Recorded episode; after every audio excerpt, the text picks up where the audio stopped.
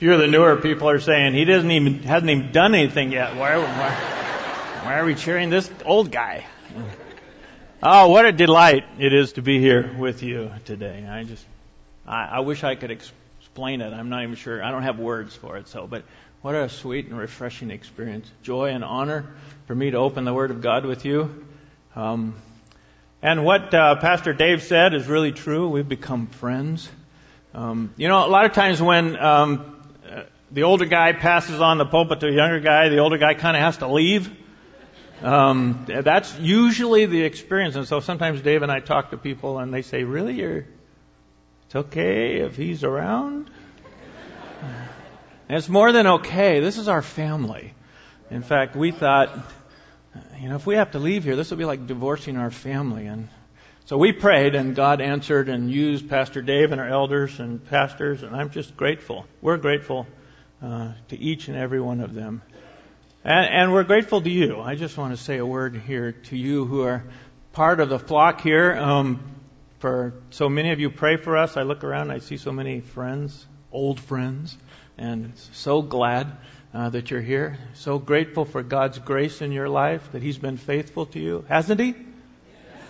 and you're grateful to Him, and that's one of the reasons why you're here. Uh, so many of you pray for us, and some of you support us. And all of you, if you give to missions, you support us, whether you know it or not. Um, and I want to tell you, I've been a little bit around the world lately, and I want to tell you that your dollars that are given to missions are used really effectively for the kingdom of heaven. I have seen them at work and seen some of the investments that we have around the world, and I want to tell you, it's, it is sweet to see and good. So I, and I, wa- I want to say that I'm just so grateful to you for continuing to love Carolyn and me in this time. We just, this is our home, and we want to go to glory, uh, being part of Cedar Mill Bible Church, and we're just, we're grateful. Uh, so grateful to each and every one of you. I'm nervous.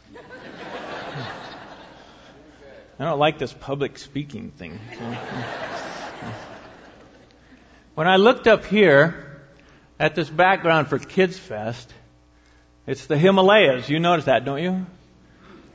In February, I was in Nepal.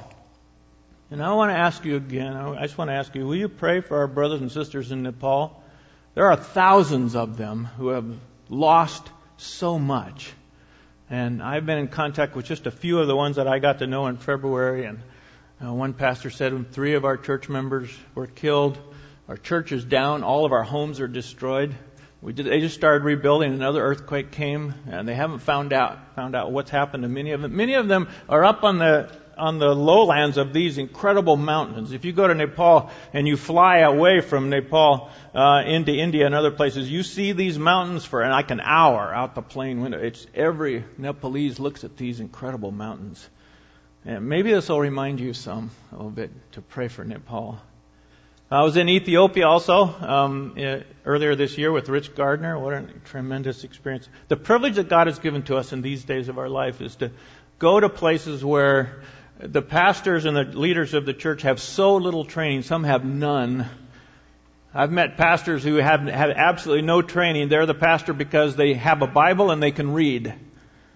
And they lead churches, some of them 50, 100, 200, 300 people. And they're so grateful that we come. Uh, we're going to return um, to Ethiopia. Uh, Rich Gardner. Oh, and somebody else is going with us. You might be interested to know. John Hamilton is going to go with us. He's going to teach on evangelism. Um, we're really excited about that. Um, I'm planning in, in, a few weeks to go to Niger. Uh, if you know where Niger is, right on the edge of the Sahel, the, the Sahara Desert. They're going to gather together 500 pastors almost every one of which have, suffered some significant persecution in their life for being followers of Christ in that part of the world. And we're going there to teach them. And I want to tell you, every time I go, I learn so much more than anything I could ever give. These are amazing people. Some of them are not trained, but they're brilliant followers of Jesus Christ. It is an immense privilege for me. And I talk about you when I go there. And I just want to tell you how grateful I am that you have given us this privilege. Uh, if you don't get our little newsletter, our emails and stuff, we'd love to include you. Um, Carolyn has some prayer cards down here. I think there's some back in the little uh, de- deacon usher area right there. Um, and we'd love to add you to our uh, list so you can keep informed. All right, enough of that. Take your Bible, if you would. Turn to Luke chapter 9. We're continuing um, what we're calling the journey, learning to live like Jesus. I love that. Learning to live like Jesus. That's the challenge, isn't it? By the way, that's the thing that God's trying to do for you, in you, to you, through you. You know that, don't you? It's only going to take your whole life long to learn how to live like Jesus. And this morning I want to talk to you about following Jesus according to Jesus. I want you to listen to some of the words of Jesus this morning and see his heart again. And our text begins with verse 51 of Luke chapter 9. We're continuing on our study of the gospel according to Luke. And we'll just dive right in. So if you have your Bible open or you can look up on the screen, the very first thing we see is the unwavering purpose of Jesus. The unwavering purpose of Jesus.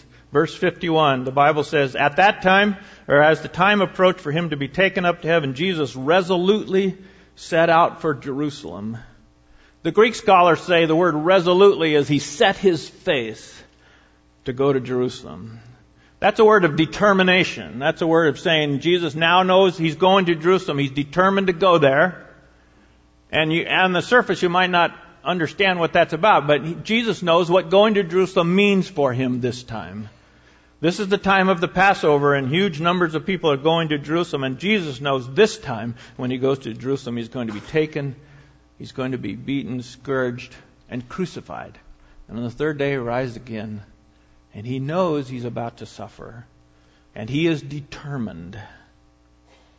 My friends, this tells you something about the wonderful master that you have.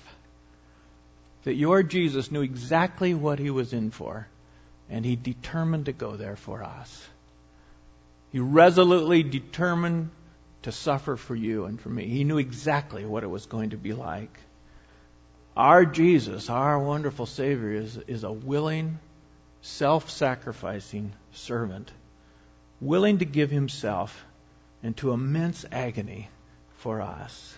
He sets his face to go to Jerusalem. What a wonderful Savior we worship. Then the very next thing that happens is rejection in verse 52. He sent his messengers on ahead who went into a Samaritan village to get things ready for him. But the people there did not welcome him because he was headed for Jerusalem. He's sending messengers on ahead really to try to find out whether the people will receive him and want to hear about who he is and what he is called to do.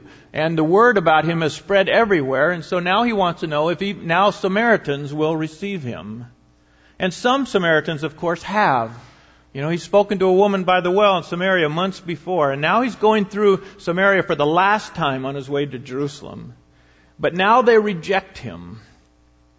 They will not receive him. They will not offer hospitality to him, which, which sounds like a relatively minor thing to us, but in that part of the Middle East, that's an incredible insult for you to refuse hospitality to anyone, even an enemy. If he came to your door, you would receive him into your home and you would feed him and wish him well in his way. They will, will not even receive Jesus nor the disciples.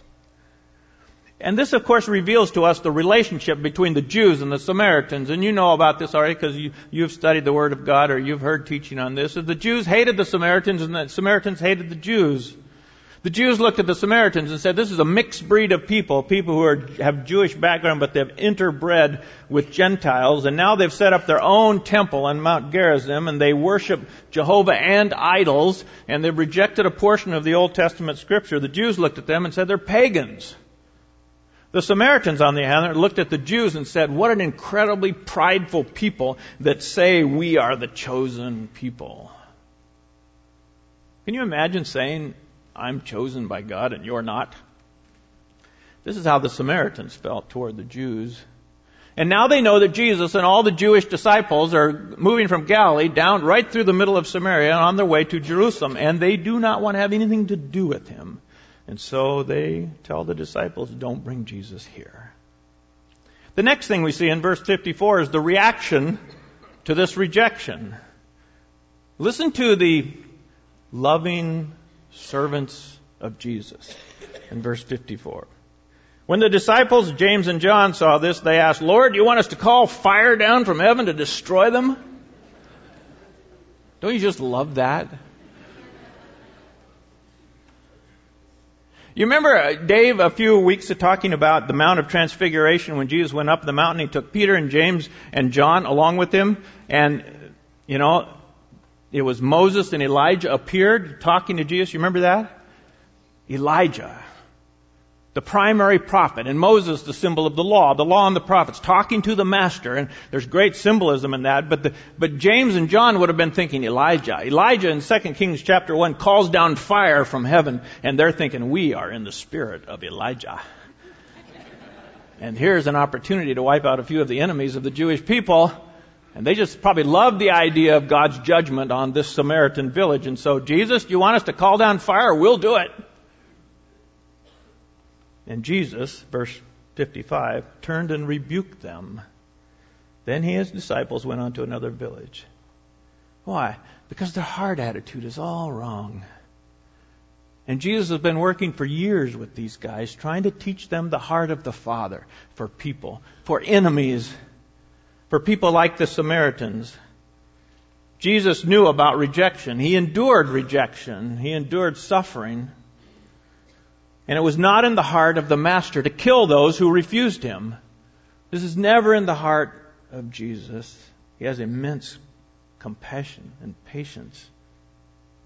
It's interesting to me that years later, John will write, God did not send his Son into the world to condemn the world, but to save the world through him. Later on, John gets it. In fact, if you keep reading in your Bible, if you just look at the next chapter, Luke chapter 10, Jesus tells a parable. It's the parable of the good Samaritan. Interesting.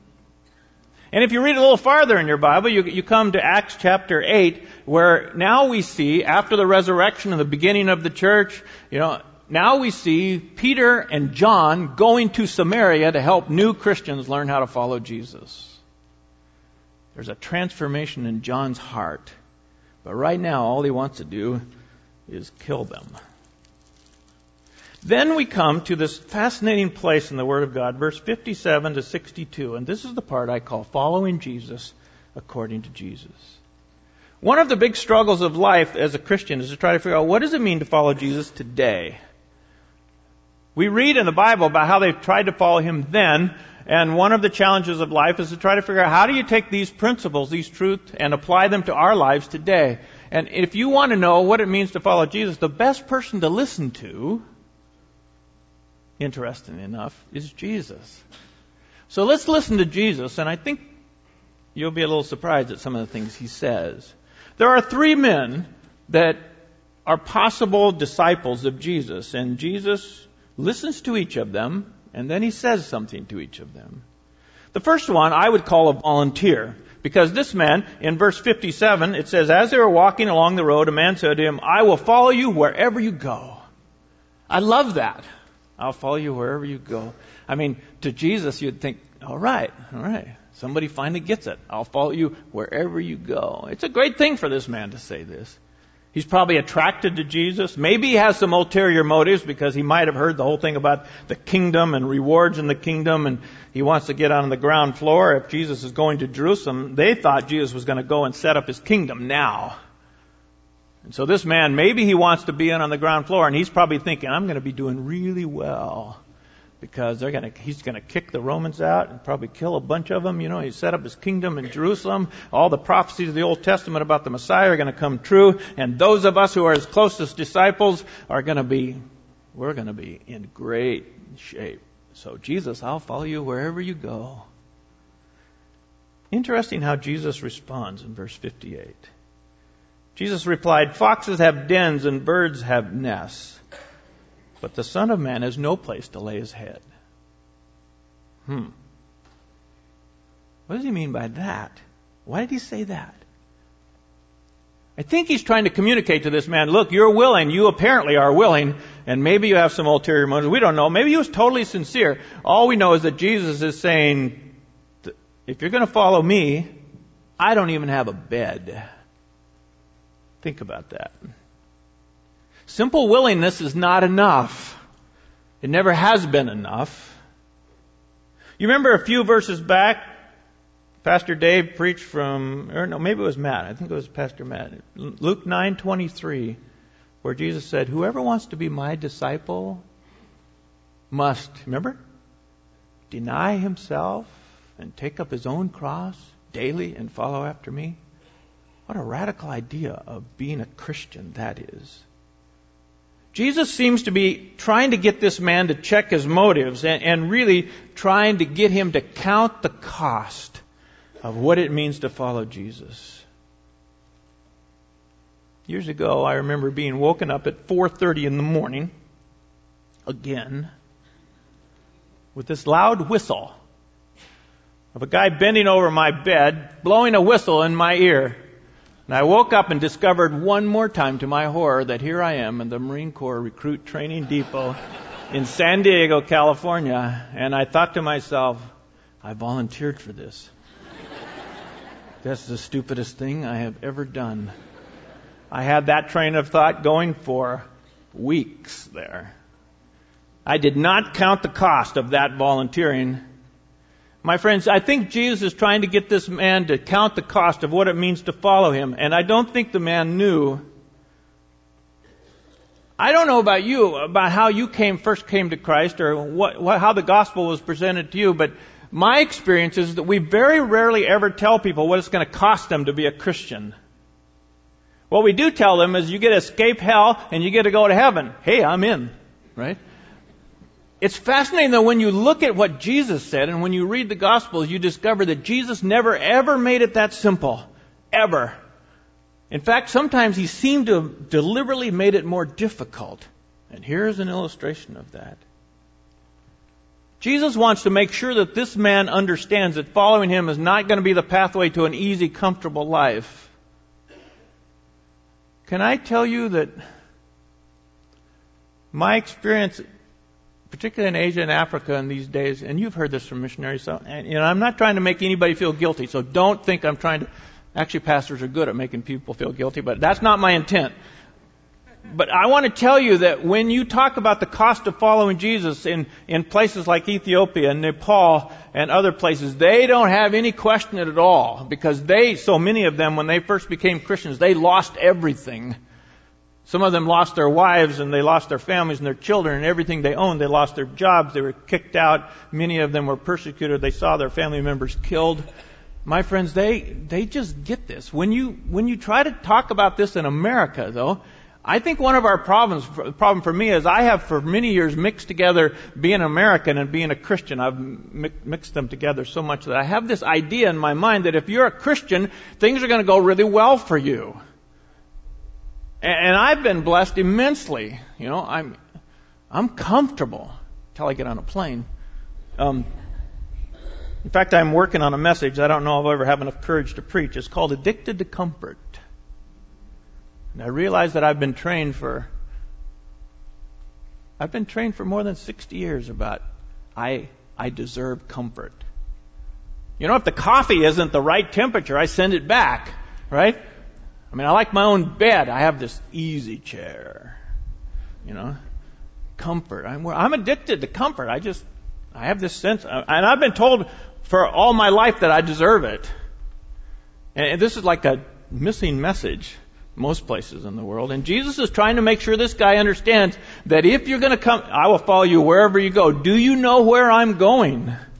He's going to go to suffering and death. By the way, if you have any of these good things, if you have an easy chair and a nice bed and a car and, and you can drink water and you have food and everything, then thank God, right? I'm not trying to make you feel bad about that. Thank God that you have it. Just don't think that becoming a Christian is a guarantee that you're going to have that stuff. Not here. Not for very long. That's a promise of heaven, my friends. But right now, the promise of Jesus is Foxes have dens and birds have nests, but the Son of Man has no place to lay his head. If you're going to follow me, this is likely to happen to you. This is such a weird message to us as American Christians.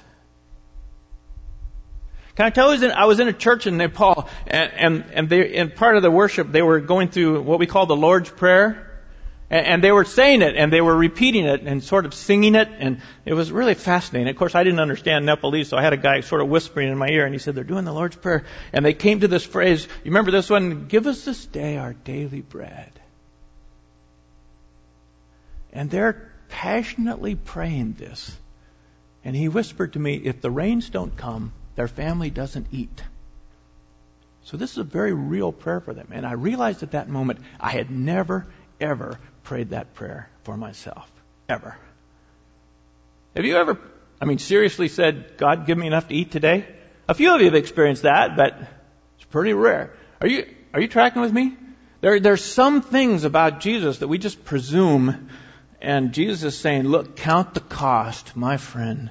I'll follow you wherever you go. I'm going to the cross. Count the, do you know what you're doing? Nobody ever told me some of the cost of following Jesus. I don't ever remember saying, anybody ever telling me you're going to spend your whole life long in this battle between the spirit and your own flesh. And it's going to be painful to learn to be like Jesus. You know, we talk about these things as if they're easy, but you're learning that it's not easy, right? And if Jesus is going to do a deeper work in your heart, you know that it's painful and difficult. And sometimes He wrestles you to the ground and you have great inner heart pain to try to learn to be like Him. Following Jesus means count the cost. A second guy in verse um, 59. I call this man a draftee because Jesus is now trying to draft him. He, Jesus says to him, Follow me. And, and we learn from this what Jesus says to this man that followers of Jesus must have nothing else first. This man wants to follow Jesus. Perhaps he's one of the men that Jesus will send out in the very next verses we'll look at next week, where Jesus sends out 72 to announce his coming. And maybe Jesus wants this man to be part of this group he's going to send out. So he says to this man, follow me. It's a command. Follow me. And it's a command that everybody understood. A rabbi would make that kind of command. A Messiah would. Listen to what the man says. He replied, Lord, first let me go and bury my father. He wanted to follow Jesus, but not right now. Now, lest you misunderstand this, sometimes we look at that and we think, his dad just died and he wants to go to the funeral. I mean, Jesus would, of course, want him to go there. But that's not what that means. Uh, what that is, is that's a Middle Eastern phrase that has to do with the dedication of a son to his father to stay with his father in the home until his father died. It's, it's the whole idea of submission to the family patriarch. This man's father may have lived for weeks, months, years after this. And this man is saying, I have family obligations to my father, and even though you are commanding me to follow you now, let me stay at home until my father dies, and then I will be free of that obligation, which everybody in my family knows that I'm obligated to do that, and then I'll come and follow you. Do you understand? Verse 60, Jesus said to him, Let the dead bury their own dead, but you go and proclaim the kingdom of God. Just about the time you think that you've got it figured out what Jesus is going to say, he says something like this Let the dead bury their own dead. What? Sounds a little harsh, Jesus. Right? But you go and proclaim the kingdom. What does he mean by that? Let the dead bury their own dead. He's saying, look, there are other people who can do what you're talking about doing, taking care of your father. There are other people. But I have commanded you to come and follow me now. And the message here is something like count the cost again. The message here is you cannot let human expectations and human customs and even the, the, the desire that you have to honor your own father come between the command of Jesus in your life. You can't place that first. You, you must follow the command of Jesus. Will this man follow Jesus? At his command, put him above the need of his father and his culture? And I want to say to you, the message of the Bible is clearly that anyone who is called by Jesus must make that calling primary. And anybody who understands the values of the kingdom of heaven must make those values primary. And that's the struggle of our life. Particularly, it's our struggle of our life in America. Well, everywhere, everywhere in the world. I've learned so much in these past months. I feel like a novice and a child in so many ways. One of the things I've learned, I've been surprised again and again at, is when I get on a plane and I go to Africa or I go to India and we teach, we do some training and we try, we try to stick as close to the Word of God as we can because it's a radically different culture and if you stray very far from the Word of God, you just might come up with some kind of weird thing, you know, and so you stick as close to the Word of God as you can. You just teach them the Bible. Fascinating. Um, and and they hear it and they hunger for that because they have so little teaching. And what happens again and again is that they will hear something from the Word of God and they'll be persuaded that this is what God wants to do. And you know, you know what they do then? They go and do it. They do it now. I can't tell you how many times pastors have stood in a line with me, someone with tears in their eyes, and they say, We heard what God wanted to say. I heard what God wanted to say to, to me through what you just said, and I want to tell you my family is going to be different. I'm going to love my, I'm going to stop beating my wife. I'm going to love my children. I'm going to teach the Bible in my church, not just the opinions of men. And I'm going to start tomorrow, today. And I think, whoa. And it's a surprise to me. Immediate obedience to what God is saying. You might be thinking, why is this a surprise to you, Pastor? I mean, immediate, obe- immediate obedience, isn't that great? You know what I'm used to? Not so immediate obedience. I summarize it with the words pondering and postponing. A few weeks ago, Pastor Dave was talking about giving, financial giving. I sat right over there with Carolyn, and I heard him. And not only did I hear him, I think I heard something like another voice. Dave talked about giving and how some of you have reached a place where you're mature enough to like tithe or, you know, and you give a little extra and what that's done is that's brought your giving up to this thing and it's a ceiling for you and you will not go beyond it because you think you give enough now. In fact, you're a little prideful about it. He was really meddling. And I heard that message. In fact, I preached that message. And then this little voice says to me, You do that, Carl. You're pretty smug. And I began thinking, but I'm a missionary, you know. We're supporting, you know, and we're supported by other people, you know. And I'm kind of poor. I'm, I'm not kind of poor. And I heard him. And I determined at that moment to be immediately obedient to what God had said. But what I'm used to, usually in my life, is, oh, interesting message, Pastor. And I really hear that that's the will of God for my life. Let me ponder that for a while. And what I've experienced in my life is if I ponder it long enough, I'll forget it and not even think about it anymore. Or I think to myself, this is something I need to do, and I probably ought to start it like next month or next year. It's called postponing, pondering and postponing. Do any of you do this? Is this just me? That This is like our way, ponder and postpone what God is saying to us. It's just fascinating to me. Jesus is teaching here nothing else first. Did you see the words from the man, first let me, first, first? I'll come and follow you, but first. Let's go on to the third man. I call this man a distracted volunteer. Verse 61. And we learn from what Jesus says to this man that followers of Jesus must not look back. You've heard that phrase before. I know you have. Not look back. It's a little puzzling. What does he mean by that? Still another said, I will follow you, Lord. You see the words again? I will follow you, Lord, but first, this is not the kind of response a master wants to hear. You see, if he's Lord of our life, and he is, right?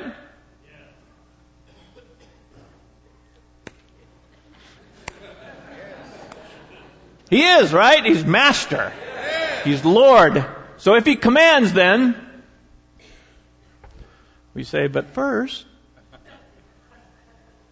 and once more, this man sounds eager, and but he says, but first, let me go back and say goodbye to my family.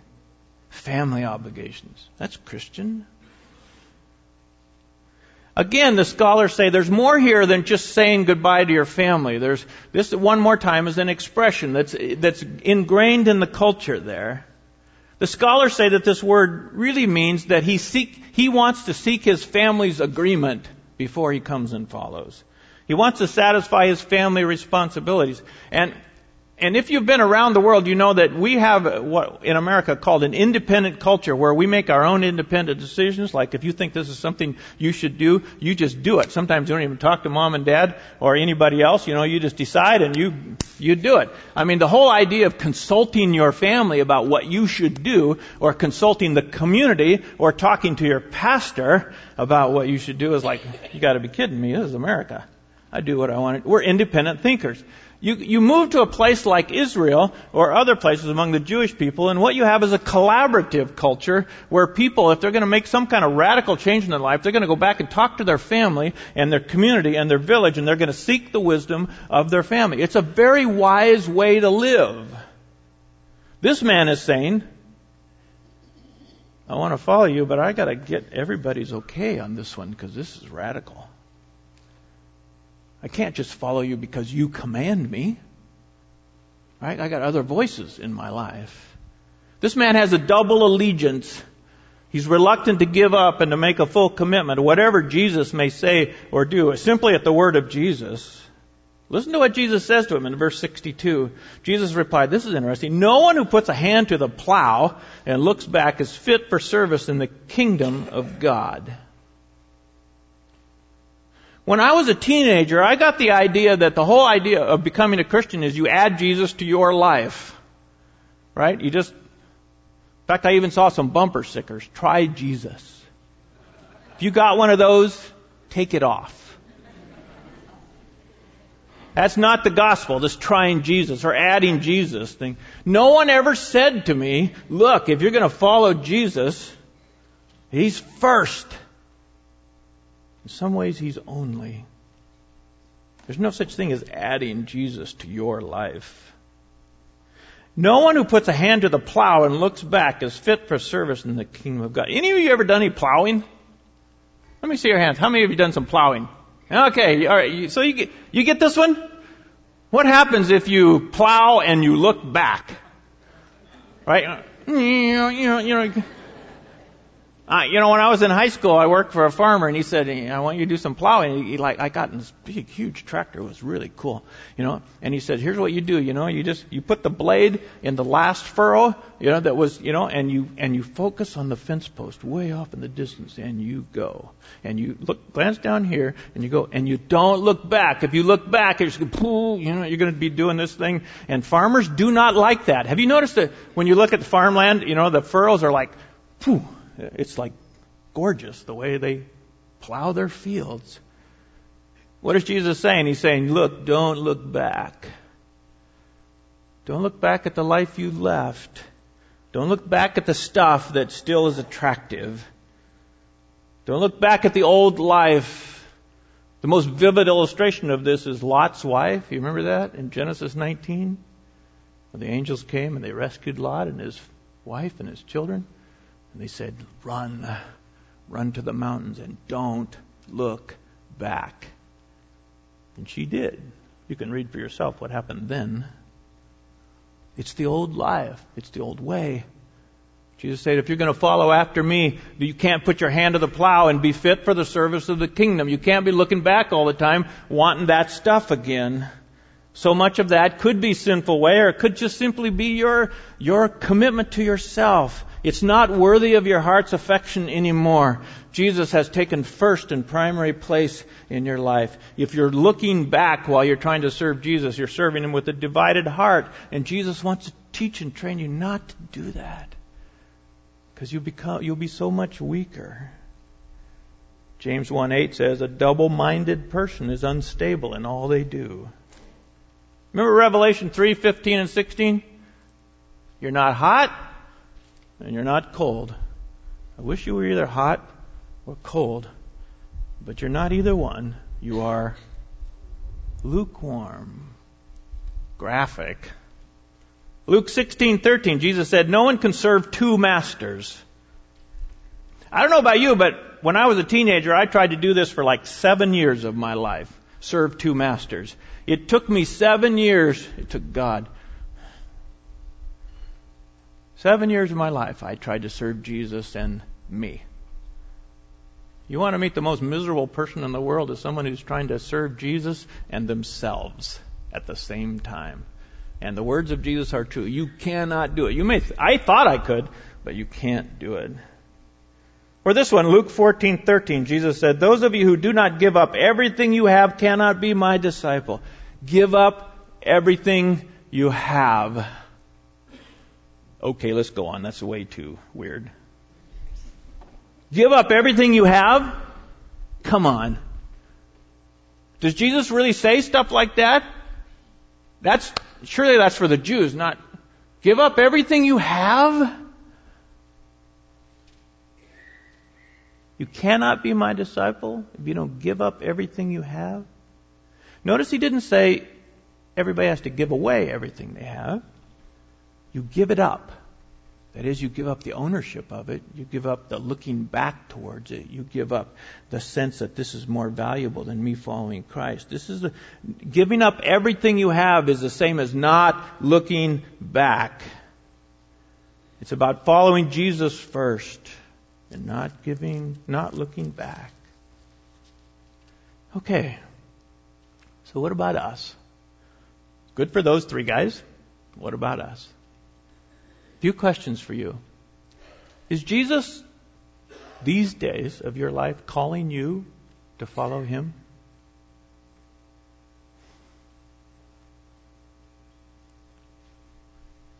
You don't know the answer to that, I can answer it for you.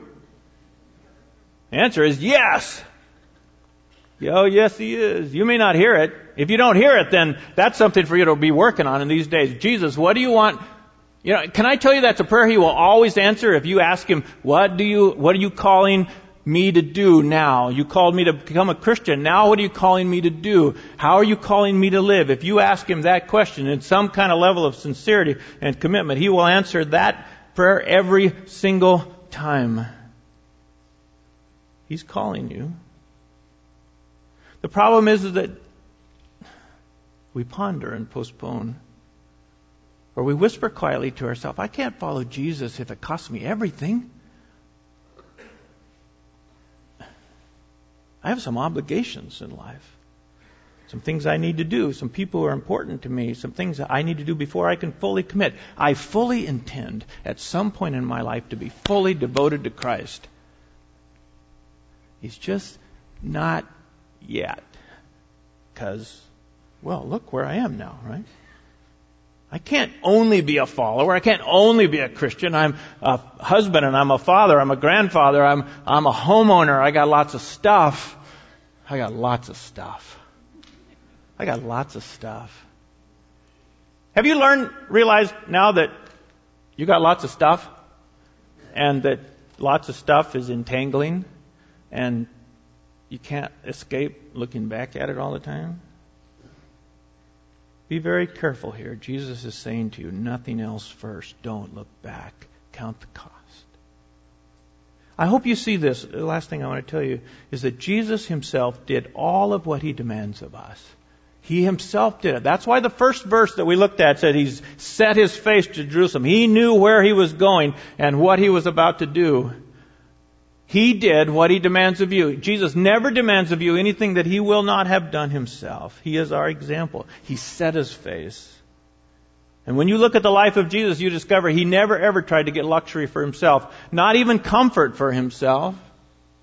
So many times he suppressed things that we would just call normal human desires, and he just turned away from them in order to accomplish his Father's will. He knew the cost of what it is he was doing for us. He fully knew, and he paid the price. He gave up earthly family expectations. When his family tried to intervene in his life and distract him from his father, heavenly Father's purpose, he turned away from his own mother.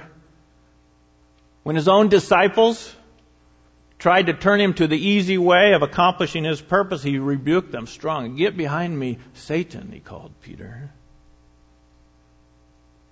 These three things are demonstrated by Jesus again and again. Jesus counted the cost of a life given to God. He counted, he knew the cost. And Jesus had nothing else first before his Father's will. And Jesus didn't look back, but he gave himself completely. What do you think those three guys did? Do you think they followed or not? We don't know. And maybe that's not so important right now for us. The question is, what about you? Is it possible to sit in this place and to listen to a message like this and be a little convicted about something and walk out of here and do absolutely nothing? Think that's possible? Oh yeah. Oh yeah. Oh yeah. My friends, if if you walk out of here today and but there's some little voice saying something to you about counting the cost or looking back or something that's in the way of being fully devoted to Christ. I want to ask you to look at your own heart and your own commitment. I want to ask you, are you pondering something right now and when you need to be obeying it right now? You postponing something where God's already spoken to you? Have you realized in your life that if you keep pondering and postponing, you'll be able to hear Him less and less? Have you learned that? The more clearly He speaks to us, and the more that you harden your heart, it's like a coat of shellac over your heart and your ears, and you just hear Him less and less, and after a while, it sounds like He's not saying anything at all to you.